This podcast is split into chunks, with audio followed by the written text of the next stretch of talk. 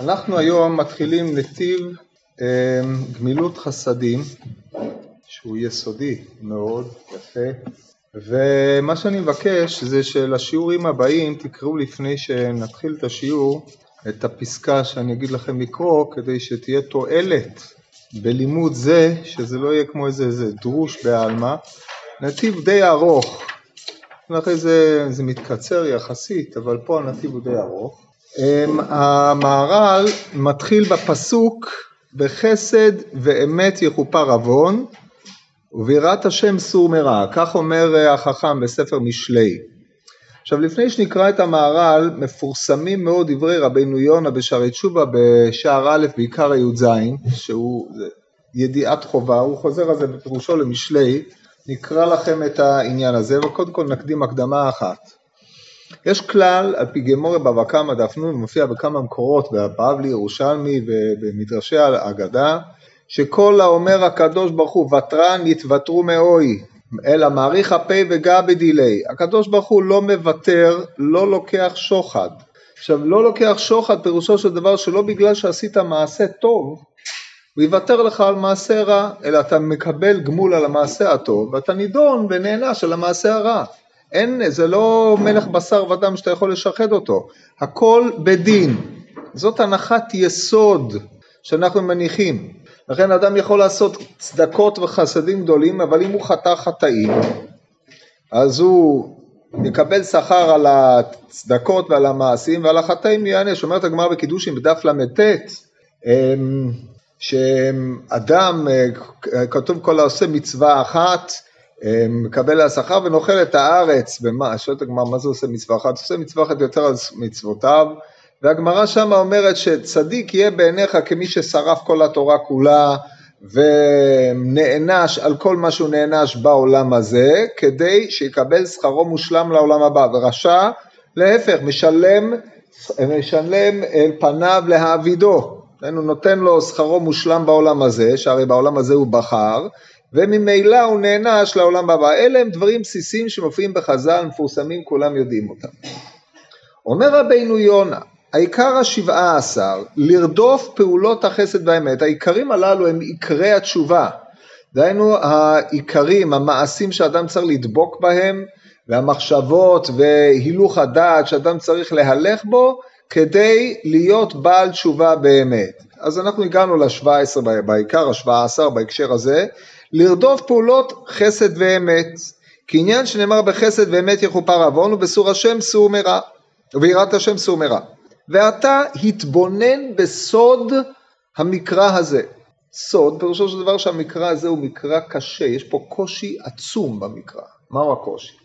כי האומנם, דהיינו באמת, אם החוטא לא שב אל השם לא יתכפר עוונו בפועל החסד. כמו שנאמר אשר לא יישא פנים לא ייקח שוחד. ופרשו רבותינו זיכרונם לברכה לא ייקח שוחד מצווה למחול ולהעביר על העוונות. כמו שהסברתי קודם. ועוד אמרו מביא גם את זה כל האומר הקדוש ברוך הוא ותרן יתוותרו חייב. מאוי לא משנה. אבל מעריך אפיים עד שעלה יעשה תשובה. ואם לא ישמעו דהיינו לא ישמע לעשות תשובה למרות שהוא בעל חסדים גמור גומל חסדים בגוף בעל תורה זה לא יעזור לו. ימוד, דהיינו ימדוד פעולתם אל חיקם. אז מיד בוקעת ועולה השאלה איך ייתכן שבחסד ואמת יכופר עוון? זה הרי לא ייתכן. כי העוון מתכפר בתשובה. אם אין תשובה, אין תחליף לתשובה. גם אם הוא מביא קורבנות, כל אלי נוויות שבעולם שום דבר לא מתכפר לו בלא תשובה, כמו שהרמב"ם כותב בהלכות תשובה בפרק א', זה היסוד לכל הדברים, עזיבת החטא והחרטה. ובכלל עזיבת החטא יגמור בליבו שלא יעשהו עוד. אם אין לו את שני הדברים הללו, כל מה שיעשה לא משנה כלום. אז איך שלמה המלך עליו השלום אומר בחסד באמת יכופר עוון? אומר הרב, אכן זה שאמר שלמה עליו השלום בחסד באמת יכופר עוון, על בעל התשובה דיבר. כי יש עבירות שתשובה ביום הכיפורים תולים ואיסורים ממרקים, כאשר יתבהר בשער הרביעי. והנה החסד יגן בעד החוטא, ישמור עליו מן האיסורים, בשגם הצל יציל מן המוות, כמו שנאמר עוד צדקה, תציל ממוות. זאת אומרת, לא מדובר פה על עניין של יכפר לו את עוונו, במובן שיסלחו לו. אדם שלא עשה תשובה, אין לו סליחה. אדם שעשה תשובה, מיד סולחים לו, לא זז משם עד שמוחלים לו. אלא מה? שלפי עומק החטא, כמו שמבואר בברייתא דרמטיה בן החרש, עבר עליו, עבר על מצוות עשה, לא זז משם עד שמוחלים לו, שנאמר שובו בנים שובבים מרפא משובותיכם, עבר על מצוות לא תעשה, תשובת תולה ויום הכיפורים מכפר, עבר על עבירות שיש בהן אה, כריתות ומיתות בית דין, תשובה ויום הכיפורים תולים, ואיסורים הבאים עליו ממרקין, או בלשון הרמב"ם גומרים את הכפרה, במה דברים אמורים ושאין שם חילול השם, אבל אם יש שם חילול השם, לא מתכפר לו עד שימות. זה לא אומר שהעוון לא נסלח לו, אבל לא מתכפר לו, ותכף נבין את יחסי הדברים שנאמר, אם לא באוזני השם צבאות, אם, אם לא נשבעתי באוזני השם צבאות, זה פסוק בישעיהו ה', אם לא יכופר העוון הזה לכם, עד תמותון. זה ברייתא דרמטיה בן חרש, אה, לפי התיקון שהשלושה בתשובה עם כל אחד, וקצרו של דבר ישנם שני עניינים, כמו שהיטיב לבאר את זה האדמו"ר הזקן בנתיב ובאיגרת התשובה, יש כפרה ויש תשובה, התשובה מסלקת מן האדם את העוון, דהיינו מסלקת את המחיצה שהיה בינו לבין השם יתברך אמש, היה קרוי שנוי משוקץ אבל ומתועב, והיום אהוב נחמד וידיד, כמו שהרמב"ם אומר פרק ז' הלכות תשובה. אבל איבר מזאת, אחרי שעשית את המעשים הללו, הדבר הזה מצביע רושם בנפש שזוקק מרוק, זוקק ניקיון. אדם יש לו בגדים צועים, איך יבוא לפני המלך? ולכן יש לנו הליכים מהליכים שונים שממרקים אותו, זה נקרא כפרה, כפרה היא קינוח וניקוי. כמו שכתוב בפסוק, הרב כבסני מעווני ומחטאתי תארני, כפשעי אני אדע וחטאתי נגדי תמיד. הרי דוד המלך אמר חטאתי, הודה ופרש, אף על פי כן, בפרק נ"א בתהילים, שזה פרק התשובה, הוא חוזר ומתחנן שהשם יכפר לו. נאום כמו שכתוב בתהילים, נאום פשע, אה, לא, אה, כתוב אה, אשרי נשוי פשע כסוי חטאה, זה מדרגה ראשונה, נשוי פשע, דהיינו נשוי את פשעו, כיסו על חטאתו, אשרי לא יחשוב השם לא עוון ואין ברוחו רמייה, זה מדרגה עוד יותר גבוהה, כל זה מניח מראש את התשובה. אם כן אומר רבינו יונה ביחס לבחסד, תכף נראה את ביחס לאמת, שבחסד יכופר עוון איננו עוסק בשאלת התשובה, האם חסד מחליף את התשובה, התשובה היא לא, בשום אופן. בעל תשובה שעבר על עבירות חמורות שיש בהן כרתות ומיתות בית דין נידון לייסורים. והייסורים הללו באים ממרקים, הוא מקבל את הייסורים הללו באהבה, הם בונים אותו. והוא מבין למה הייסורים באים עליו, הייסורים הבאים עליו אינם אלא ניקיונו מן החטאים שהוא עשה בעצמו. בדרך כלל זה המצב שמתוך שהוא העמיד את עצמו במצב מסוים, בעמדה מסוימת, עמדה נפשית, כאשר הוא רוצה להתנתק ממנה, הדבר הזה הוא לא פשוט, ההוויה שלו עדיין שם, הוא צריך תהליך ארוך וממושך, בין, בין שאר הדברים גם האיסורים הם כך. אומר רבינו יונה, בחסד יכופר עוון, חסד, אדם שעוסק בגמילות חסדים, מהווה תחליף לאיסורים. עצה מופלאה ביותר. מה זה אמת? אומר רבינו יונה, עוד יש עוון, שהוא עוון חילול השם, שהתשובה ואיסורים תולים ומילתה ממרקת, כמו שנאמר, אם יכופר העוון הזה לכם עד תמותון.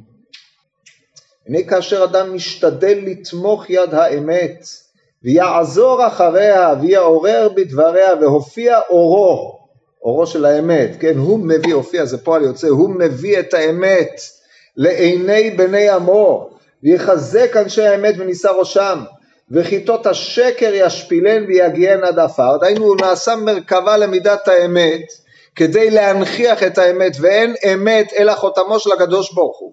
חותמו של הקדוש ברוך הוא אמת שנאמר בהשם אלוקים אמת ואם כן הוא מנכיח את חותמו במקום שהוא כביכול עשה את המקום חלל כי הוא חילל שמו של השם. עשה עצמו כאילו אין נוכחות שכינה באותו מקום הוא חוזר ומנכיח אותה. אז על זה כותב רבינו יונה הנה אלה דרכי קידוש השם, והוד והדר לאמרתו ועבודתו בעולם, ועוז ותפארת במקדש תורתו, לא ניכנס עכשיו לפרש את כל הביטויים הללו, כל ביטוי מדויק ומכוון כדרכם של רב, רבותינו הראשונים, אבל בגופו של עניין, כוונה יש פה גם מידת העבודה, העמדת המלכות וגם העמדת גילוי מידת התפארת שהיא שם הוויה ברוך הוא בעולמו, אחרי חילול השם, קידוש השם כנגד חילול השם, על כן בהרבות פעליו לקדש השם ולעורר האמת ולהכין אותה ולסעדה, שהרי מידת האמת היא קשורה למידת התפארת, מידת היסוד, ונסלח לו מעוון החילול עם התשובה, התשובה כמובן קודמת לזה, בסומו האמת לעומת אשמת החילול, מידת תשובתו כנגד מידת משובתו, זה ביאור בחסד ואמת יכופר עוון. זה חידושו המפורסם של רבינו יונה, נחמד ונעים, כמובן ככה הוא קורא פשט בספר משלי. טוב, ההקדמה הזאת היא הכרחית בשביל להבין את הקשר הדברים של המהר"ל. כללו של דבר, התשובה, היינו עזיבת החטא מחד גיסא, ומאידך גיסא החרטה על החטא, הם מעמידים את האדם בתשובה. מכאן ואילך הוא צריך לדרוך בדרך התשובה. לא די במחשבת הניתוק של האדם, מפני שמכאן ואילך הוא חי את חייו, ובחייו בהמשך צריך להוכיח את תשובתו. והוכחת התשובה בין השאר שהיא מכפרת על העוון היא בחסד ואמת. זה בקצרה מה שאומר רבינו יונה. עכשיו נראה מה אומר המהר"ל. עכשיו כדרכו כשהמהר"ל פותח נתיב הוא מביא פסוק ממשלי, מסביר אותו על דרך הפשט ולאחר מכן עובר לדון על האופן שבו חכמים פירשו אותו. והוא מתקדם עם הפרשנויות, יש כמובן רבדים זו למעלה מזו, שלב אחר שלב, וככל שהרבדים מתקדמים המושגים נעשים יותר מופשטים, כמו שראינו בנתיבים הקודמים, בנתיב הקודם. טוב, אומר המהר"ל בספר משלי וחסד באמת יכופר עוון. שלמה המלך רצה לומר כי מי שעושה גמילות חסדים לבני אדם, ראוי שיהיה השם יתברך עושה איתו גם כן חסד לכפר עוונותיו, ואין מדקדק עמו במה שעשה מן החטאים. כי כך היא המידה, שמי שעושה לפנים משורת הדין, עושים עמו גם כן לפנים משורת הדין. הקדמתי את רבנו יונה כדי שדברי המהר"ל לא יובנו באופן לא נכון. זאת אומרת, מה שמתכוון המהר"ל, אין מדקדק עמו במה שעשה מן החטאים, דקדוק בהלכות כפרה, לא בהלכות סליחה. כי עד שהוא לא עשה תשובה, שום דבר לא נחשב לו. רק מי שעשה תשובה, כמו שרבי יונה מביא, עתה יעיר עליך נבט צדקך, זאת אומרת, רק אחרי התשובה כל המעשים הטובים שעשה יכולים להעיר לו. בהקשר דנן אנחנו מפרשים אין מדקדק עמו במה שעשה מן החטאים, דקדוק כפרה בהלכות ייסורים ממרקים, או אמ, עד, עד מותו עם חילול השם וכיוצא בדברים האלה. ככה צריך לפרש את הדברים הללו, כי אחרת הם נגד דברי חז"ל, כמו שאמר רבינו יונה. טוב, עכשיו השאלה, ראינו ברבינו יונה את ההיגיון בדברים, בחינת החסד ובחינת האמת, בעיקר בבחינת האמת. החסד הוא נתלה בפסוק צדקת עצים ממוות, המהר"ל מעמיק את ההבנה של הדברים הללו וכל זה על דרך הפשט, אבל מה, מה הנקודה המרכזית שעוברת פה, עוברת פה בחלק הראשון כמובחנת ממה שנראה בהמשך? מדובר על אדם שחטא, יש לו חטאים מסוימים, שהוא מכיר בהם, חייב להכיר בהם, עשה עליהם תשובה, ומכאן ואילך הוא אוחז במידת החסד, או אוחז במידת האמת כפי שנראה להלן, על ידי האחיזה במידות הללו מתכפרים, מתקנחים החטאים מהאישיות שלו, מפני שהאדם מלבד היותו בעל תודעה הוא גם בעל אישיות, הוא גם חי בדר בחמישה עולמים, יש לו תאוות, יש לו רגשות, יש לו דמיונות, יש לו עוד כל מיני אוסף, שק של תסביכים כמו שניסח את זה איזה מאן דהוא, פלוס מידה מסוימת של שכל, דבר שהופך אותו ליצור לא רציונלי, כן? מי שהבין, הבין, שלא, שיחשוב על הטענה הזאת, טענה מאוד מעניינת. אבל זה האדם, הוא פוטנציאל, יש בו כוחות לכאן ולכאן. כאשר הוא נטע אחר תאוותיו או אחר דמיונותיו ועשה חטא, עשה תשובה על החטא הזה, עדיין הוא נושא בכל החוויה, בכל המבנה האישיות הזה, כתמים, או בלשון אה, אה, הכתוב, לבושים צועים, כי מעשיו של אדם הם לבושיו, בזה הוא נוכח בעולם, זה מה שיש לו. ואם כן הוא צריך למרק אותם, כמו, ש, כמו שמנוסח בנביא. הרב כבסני מעווני, או אם יהיו חטאיכם כשנים קשה לגלבינו, שימו לב לדימויים שהשתמשו בהם הנביאים, מיעדים וכתולה כצמר יהיו, דהיינו לובן ואודם, בכל עת יהיו בגדיך לבנים ושמן על ראשך על יחסר. לובן הבגד זה ניקוי מחטא, על זה אומר רבי אליעזר שוב יום אחד לפני מיתתך, שנאמר בכל עת יהיו בגדיך לבנים. הלבנה של הבגדים זה בעצם ניקוי, ניקוי המעשים של האדם, אבל המעשים, מה שנעשה כבר נעשה. אבל האדם הוא פוטנציאל שמוציא מן הכוח אל הפועל. אם הוא ממרק בתודעתו את החטא על ידי זה שהוא מקבל עליו להנפיק מעשים ישרים, זה עצמו מעיד שהנפש שלו מתנקה. זאת אומרת המעשים של האדם הם גילוי מצב הנפש שלו, כי את הנפש אי אפשר להכיר באופן בלתי אמצעי, אבל היא ניכרת על פי פעולותיה, כמו שכתוב בגמרא בברכות, דוד המשיל את הנשמה בקדוש ברוך הוא בחמישה דברים, מה הקדוש ברוך הוא רואה ואינו נראה, אף הנשמה רואה ואינו נראית. היא מתגלה אבל במעשיו של האדם, ומעשיו של האדם מגלים על זכות נפשו או על כיעורה. אדם שחטא, הדבר הזה מעיד עליו שנפשו מטומאה, מגואלת, מסואבת. לכן הוא צריך עכשיו לפעול פעולות בתודעה שלו ולקבל על עצמו כדי לעשות מעשים שממרקים. אם לא כן, מייסורים באים עליו והם ממרקים, כי ההתמודדות שלו עם הייסורים, מתוך תודעה של תשובה, זה עצמו מגלה על מירוק הנפש וניקיונה. זה מה שעומד ביסוד המחשבה בדברים הללו, דהיינו התיאוריה שעומדת ביסוד הדברים. עכשיו לאור זה נבין מה שטוען פה המהר"ל. מהר"ל מחלק את הטיעון בשלב הפשט לשני חלקים. החלק הראשון, אנחנו מדברים על החסד. אה, כן, אומר ראויה, ראוי שיהיה השם יתברך עושה איתו גם כן חסד לכפר עוונותיו ואין מדקדק עמו במה שעשה מן החטאים, כן המשמעות של המשפט הזה הוא על פי הרבנו יונה שהסברת. למה? כי כך היא המידה שמי שעושה לפנים משורת הדין עושים עמו גם כן לפנים משורת הדין דבר זה עוד יתבאר כי מידה זו היא בפרט מיוחד לזה, שכאשר אדם גומל חסדים ועושה טובות לבריות, שכך עושה השם יתברך גם כן, ונוהג מידת חסד עמו, הוא מוותר לו, הוא מכפר לו, מוותר לו, מכפר לו חטאיו. זו טענה ראשונה. יש פה בחינה של מידה כנגד מידה. יש שורת הדין.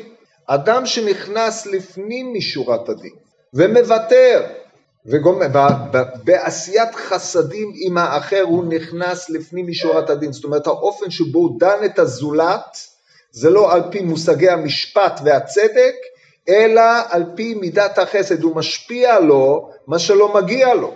זה נוהג אחר מהנוהג הרגיל שאדם חי עם חברו ברמת מידת המשפט או מידת הצדקה, לא מידת החסד. משפט זה לפי הרמב"ם במורה בג' נ"ג, משפט זה מה שמחויב לו, צדקה זה מה שמתחייב לפי מידות נפשו, חסד זה מה שהוא משפיע מעבר למה שהוא צריך לעשות.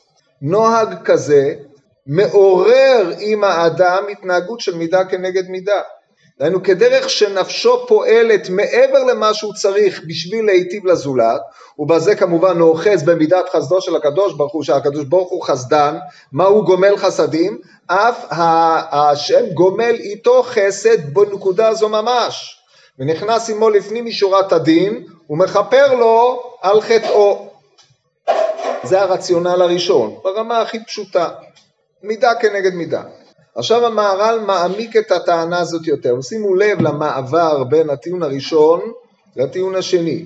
ועוד, ברגע שכתוב ועוד, אז יש תוספת על מה שנאמר קודם, אבל אם אתה קורא את מה שנאמר ואתה לא רואה שום תוספת, אז זה אומר שלא הבנת מה שהוא הוסיף, אז צריך עיון, צריך ל... אתם, אתם רואים את זה, זה קוד, לשים לב, אני הולך להעמיק את הטענה, כן, זה זה רק אני, אני אמור להסביר לכם איך לקרוא טקסטים, כן? כדי שתוכלו לעשות את זה לבד ולא לבוא לשיעור.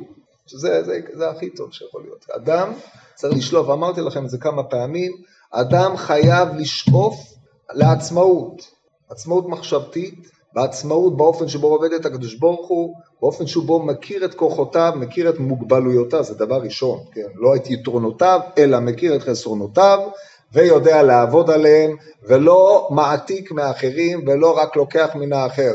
זה, זה הדבר, זה בעצם מעלתו היתרה של אדם כאשר הוא בבחינת הולך, לא כאשר יש לו קביים הוא נסמך על אחרים. זה כלל גדול, תראו את זה בהמשך במהר"ל, לגבי מידת החסד, וזה נכון בכלל. ואז האדם מוציא את עצמו מן הכוח אל הפועל. תמיד, תמיד צריך עזרה, צריך להסתייע, כי הרי אחרי כך לא הכל, מה האדם, מה הוא יודע, מה הוא מבין מהחיים שלו, אבל באיזשהו מקום צריך להגיע לשאיפה לעצמאות. זה הנחה, כן, הנחה שחינכו בישיבות הליטאיות של פעם. כן, זה חסידות אמיתית. זאת אומרת, זה הדרך החידוד. עכשיו תראו מה זה חסידות. כותב המהר"ל ועוד, כי החסידות הוא שנכנס לפנים משורת הדין ויש לו דבקות במידה זאת. כשכתוב וחסד ואמת יכופר עוון, לא די בעשיית מעשה חסד אחד, עשית כמה מעשי חסד? קראת רבנו יונה, אמרת משתלם לי לעשות חסד כדי שלא יבוא על הייסורים, עשית את החשבון? לא. אומר לא על זה דיבר הכתוב. בחסד ואמת יכופר עוון, החסד מכפר את העוון. לא האדם העושה חסד.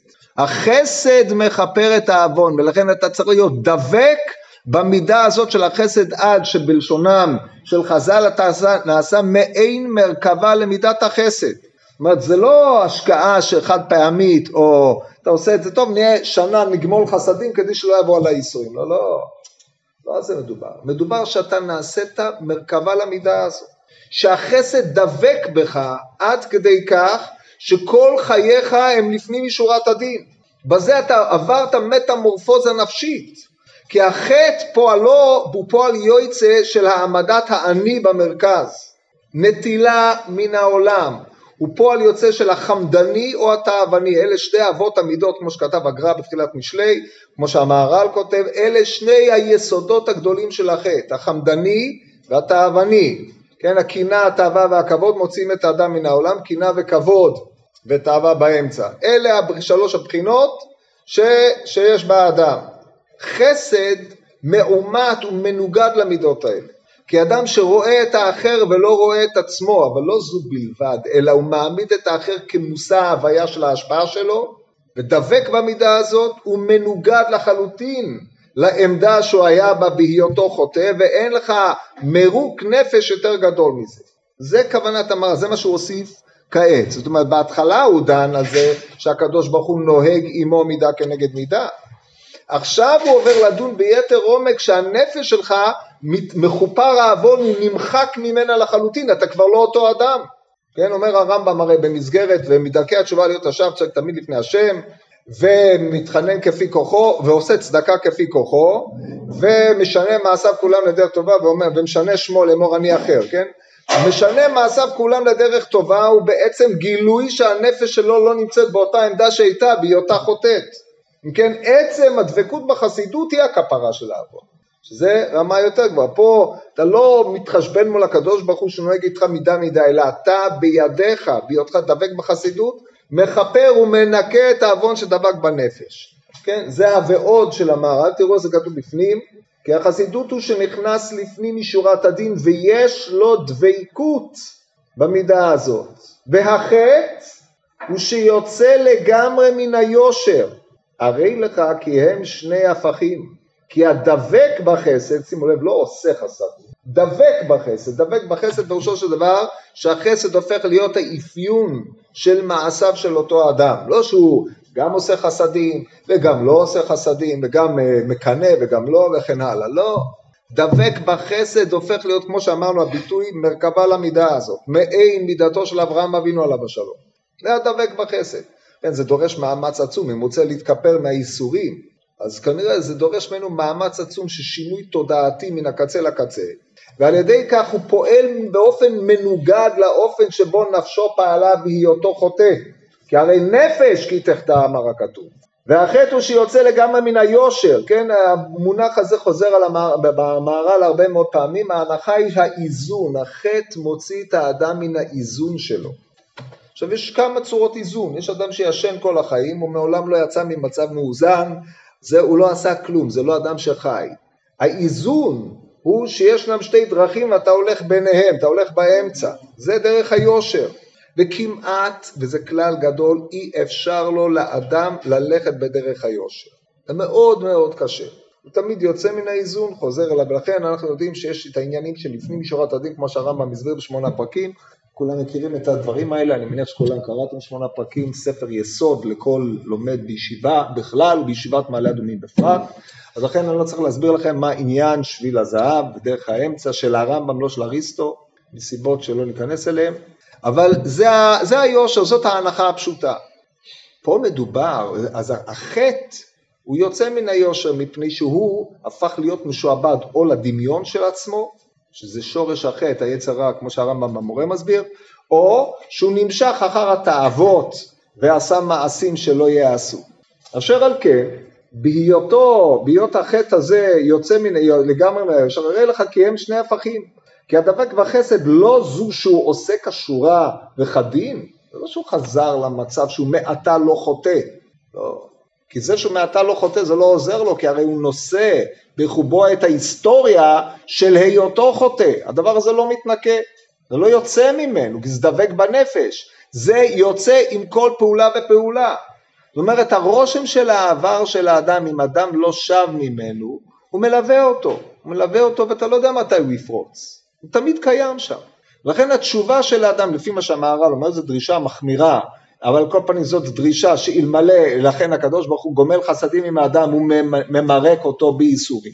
אבל אלמלא זה כל מעשה של האדם מלווה באותה תודעת חטא או לא, תודעה אפילו אם זה לא תודעה אבל על כל פנים החטא מלווה אותו. אומרת הגמור במסכת סוטה בדף ה' קשורה בו ככלב כמו שהכלב הולך אחרי האדם היא הולכת אחריך לאן שאתה הולך נובחת איפה שאתה, איפה שאתה עומד היא שם בלשון הש"ס לכן כדי לנתק את השלשלת הזאת, אתה צריך לעבור שינוי פנימי, זה מה שהוא אומר כאן. והחוטא לא זה שאינו נכנס, לפני זה, סליחה, הרי לך גיד שני מהפכים כי הדבק בחסד לא זו שהוא עושה כשורה וחדים, רק נכנס לפנים משורת הדין, והחוטא לא זו שאינו נכנס לעשות לפנים משורת הדין, רק שיוצא חוץ מן היושר והדין. לכך כאשר חטא ויצא מן היושר, אם יעשה חסידות וייכנס לפנים משורת הדין, דבר זה הפך אשר חטא, והוא כפרה לו.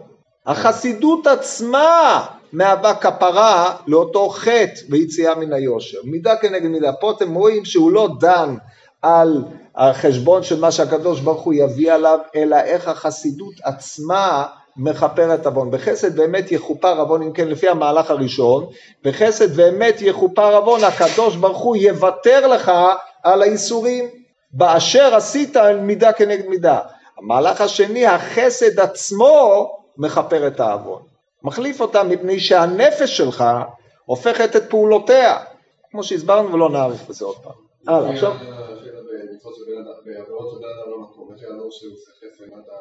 יש עוד קטע. בדרך כלל, אה, טוב נראה את הקטע הבא. ואמר שגם באמת יכופר עוון, מלבד החסד, כי החטא הוא מעשה שקר. וכאשר הוא בעל אמת, ראוי שיהיה השם יתברך מכפר לו החטאים שהם מעשה שקר שחטא בשביל יצר הרע. עכשיו זה, מה, זה חוזר למהלך א', הרעיון הוא חטא הוא שקר. למה החטא הוא שקר? כי החטא הוא פועל יוצא מרוח שטות. אומרת הגמור אין אדם חוטא אלא אם כן נכנסת בו רוח שטות. הרוח שטות הגדולה ביותר היא מציירת לו את עניין שהוא רוצה לחטוא בו, כאילו זה כל מה שיש בעולם. יהיה בסדר, ימחלו לי, יעשו לי, עכשיו זה מה שאני צריך. זה רוח שטות, כי היא מעלימה ממנו את האמת. זה נכון, זה, זה הבעיה, ככה תיארו את זה החכמים. זה תיאור מוכרח ומבואר. ועל כן הדבר הזה הוא שקר, הוא ציור דמיוני לא אמיתי של העולם, הוא ציור דמיוני לא אמיתי של המצב שבו אתה נמצא, מה שטוב לך באמת, אלא זה סילוף. ותרא האישה כי טוב העץ למאכל, זה אב, אבות החטאים, משם למדים ותרא האישה כי טוב העץ למאכל ותאווה ולעיניים מנחמד פריו להשכיל. אומר הרמב"ם נטע אחר תאוותיו הדמיוניות ותענוגי חושיו ומשהו, אחר החושים, דהיינו יש בחינת דמיון ויש בחינת חוש, אלה שני אבות החטא זה סמאל רוכב על נחש, ואז עשה מה שעשה, המעשה הוא כבר, הוא, החטא הוא נעשה במחשבה ובהשתוקקות, ממילא הוא יוצא אל הפועל אחר כך, היציאה אל הפועל זה החותמת, זה מה שמעמיד אותו כחוטא, מש, משלים את כל שיעור קומת החטא שבאדם, זה שקר, זה נגד דברי אלוקים חיים, נגד מה שהקדוש ברוך הוא ציווה אותך. האמת היא התורה, אמת קנה אל תמכור, התורה קרויה אמת. ולכן אדם שדבק באמת, אז בזה הקדוש ברוך הוא אה, מעביר לו את אה, עניין המידה כנגד מידה לפי מהלך א'. מהלך ב', כי כאשר האדם נמשך בדבריו אחר האמת, אם כן הוא בעל אמת, שימו לב, לא שהוא, אה, כמו שהוא תיאר את זה קודם, הקדוש ברוך הוא מכפר לו על החטאים, כאשר הוא בעל אמת מכפר לו על החטאים, אלא הוא בעל אמת ודבר זה, דהיינו היותו בעל אמת, שזו תודעה אחרת לחלוטין. כל מה שהוא עושה הוא מודד באמת המידה, האם הדבר הזה הוא אמת, אמת, פירושו של דבר לא רק true, דהיינו התאמת המציאות עם מה שהוא חושב, כן, זו ההגדרה השטחית של אמת, אלא הוא קיים, הוא מעשה שיש בו קיום, יש בו מציאות, כמו שכתוב, השם, השם אלוקים אמת, הוא אלוהים חיים ומלך עולם, כך אומר הנביא. זאת אומרת, קיומו, האמת זה דבר שיש לו קיום, יש לו התמדה, יש לו המשך, הוא מצטרף, והוא פועל טוב, פועל אמת. אז זה אמת המידה שלו, אדם שחי בתודעה כזאת, הוא בוודאי ובוודאי החליף את התודעה הקודמת, תודעת בעל השקר שמכוחה הוא שיקר, והדבר הזה גופה הוא כפרה לו. כן, בדיוק זה המהלך השני, וקיצר פה המהר"ל, אבל זה ניכר, זה אבידנטי, ודבר זה כפרה על החטאים, שהם מעשי שקר. טוב, עד כאן החלק הפשוט. עכשיו אנחנו עוברים לחז"ל, איך חז"ל ראו את זה.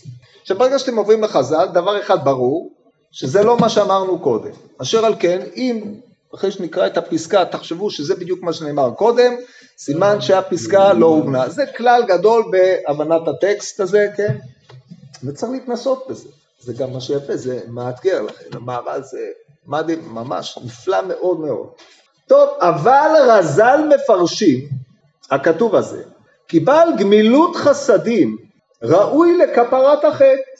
כי בעל גמילות חסדים יש בו הטוב הגמור שהוא מיטיב לאחרים. שימו לב, קודם לכן הוא דיבר, נכנס לפנים משורת הדין, מונחי הטוב פה לא הוזכרו יותר מדי, כן? עושה טובות עם הבריות, הוא כתב. אבל פה בעל גמילות חסדים יש בו הטוב הגמור, מונח שהוא לא נקט קודם, שהוא מיטיב לאחרים. קודם לכן זה היה עושה טובות, עכשיו הוא, יש בו הטוב הגמור שהוא מיטיב, דהיינו מכוח היות לא הטוב הוא מיטיב. להבדיל אלפי הבדלות כמו שכותב הרמח"ל על הקדוש ברוך הוא, מטבע הטוב להיטיב, דהיינו ההטבה מגלה על טבעו הטוב של המיטיב. לאדם זה יש לו זכות, לא זכות אלא זכות, ודקות החומרי, ואינו אדם חומרי גמור, כי החומר אינו משפיע רק מקבל תמיד. ודבר זה רמזו רז"ל במה שאמרו אינם הארץ חסיד, כי עם הארץ הוא אדם חומרי לו מידת חסידות לעשות טוב אל אחר, כי החומרי הוא מקבל ואינו משפיע על האחר. לכן בעלי גומלי חסדים שעושים מהטוב ומשפיעים לאחרים, אינו חומרי רק יש לו זכות החומר, בשביל זה מזכך גופו וחומרו מן החטא אשר הם פחיתות החומרי. מדובר פה על משהו אחר, זאת אומרת, אתה יכול לקרוא את זה ולפרש את זה בדיוק כמו שנאמר קודם, ברור שזה לא הדיון. אתם רואים שהוא נוקט פה טרמינולוגיה אחרת. קודם כל הוא הכניס את המושג חומרי, חזר שנה ושילש כדרכו, כדי שיהיה ברור שזה העניין. זיכוך החומרי לא נזכר קודם לכן. המושג יש לו זכות, לא נזכר קודם לכן. ההיבטים הללו הם מדברים על היבט אחר, אם כן אנחנו חייבים לפרש את המונח יכופר עוון באופן אחר. פה המהר"ל עולה מדרגה. הטענה הבסיסית העומדת ביסוד מה שהוא אומר פה, כל אדם יש בו עוון. לא מדובר על חטא מסוים זה או אחר שהוא עשה. עוון מלשון עיוות. האדם ביסודו עייר פרא, הוא מעוות, צריך תיקון. הסיבה שהוא מעוות מפני שהיסוד הגדול של מה שמניע את האדם זה האני שלו, האגו שלו. וזה, מכוח זה כל המעשים נעשים. האני הזה הוא מה שקרוי בהקשר דנן, זה לא בדיוק האני, אבל מה שמביא לידי כך זה מה שקרוי החומרי. עכשיו החומרי אין כוונה, זה שאדם מורכב מאטומים, מולקולות, תאים וכל הדברים האלה, לא. לא. החומרי זה אפיון. אנחנו, עוברים, אנחנו יודעים, המהר"ל חוזר על זה כמה פעמים, הוא לקח מושגים פילוסופיים של ימי הביניים ועשה להם אה, פורמליזציה בכיוון אחר, למשל המושג חומר הוא מקבל, וצורה היא המשפיעה. זה כלל גדול, כמו שמופיע באפלטון, הרמב"ם מביא את זה במורה, בערך איש ואישה, בפרק י"ז דומני, בחלק א', וככה בכל הקדמונים. חומר מקבל, מתפעל, כן? כמו מים שמקבלים את צורת הכלי, זו הדוגמה שכולם נותנים, או אה, עפר שמקבל את המבנה בהתאם למה שאדם מעצב בו, פלסטלינה שאדם מעצב אותה לפי רצונו, היא מתפעלת, היא לא פועלת. האדם החומרי הוא האדם המתפעל, בבחינת לעלוקה שתי בנות, הב הב. מה זה עלוקה? שבע שמות נקראו לו לגיהינום. זה שיא הגיהינום, האדם שכל הזמן רוצה לקבל. האדם חי בתודעת מקבל. באתי לעולם, רוצה את הדבר, מה הזכויות שלי? את החובות עזוב. אני רוצה לדעת מה מגיע לי. האדם חי בתודעה שמגיע לו. הוא צורך מגיל קטן, זה מה ש... ככה מתגדל. הבגרות, אדם בוגר, הוא אדם שגם יודע לתת. זאת אומרת, לא סוחר, אדם שיודע לתת. זה עשיית חסד. זה אדם בוגר, כן? לא פשוט להיות בוגר. זה שאתה בגיל של בגרות, זה לא אומר שאתה בוגר. למעשה, שם אתה מתחיל להיות תינוק, כן? משם אתה יכול להתחיל ללמוד מהי בגרות באמת. אבל לגופו של עניין, המעמד החומרי הוא המעמד של האדם הרגיל. המעמד הזה הוא מעמד של אדם מעוות. זה לא האדם באמת, האדם באמת זה האדם השכלי המשפיע, כי עיקר עניינו של האיש הוא המשפיע. מיטיב ומשפיע את, מה ש, את הכוחות שטבעו בו לאחרים. אבל באותו עניין, כיוון שהוא נתון בגוף, ולא רק בגוף, גוף שהוא צורך, הרי הצריכה הזאת גם כן מועתקת לנפש, וגם הנפש צורחת. זאת אומרת, צורחת עם כף, לא עם חטא, כן? ועל כן האדם נמצא במלחמה החזקה, האם להעמיד את עצמו כצורך או להעמיד את עצמו כמשפיע ולהשתמש בגופו כדי להשפיע על האחרים. זה מה שכתוב. בחסד יכופר עוון, דהיינו העמדה הנפשית של האדם באשר הוא אדם שהיא תבואה עם ט' בעוון, היא תכופר על ידי זה שהוא דבק בחסד, במידת הטוב, ברגע שהוא מיטיב לאחרים ונעשה משפיע, הוא מזכך את החומרי שבו, כי הצדדים החומריים שבו שמתגלים במעשים, הם עצמם עשיית ההשפעה לאחרים, הם מקבלים את ההיבט של המשפיע ולא החומרי. זה בקצרה כוונת הדברים פה, מה שאני אבקש שלשיעור הבא תקראו את הפסקה הזאת עד אה, פרק כמה דבבא קמא, בדף קמ"ז עמוד א'.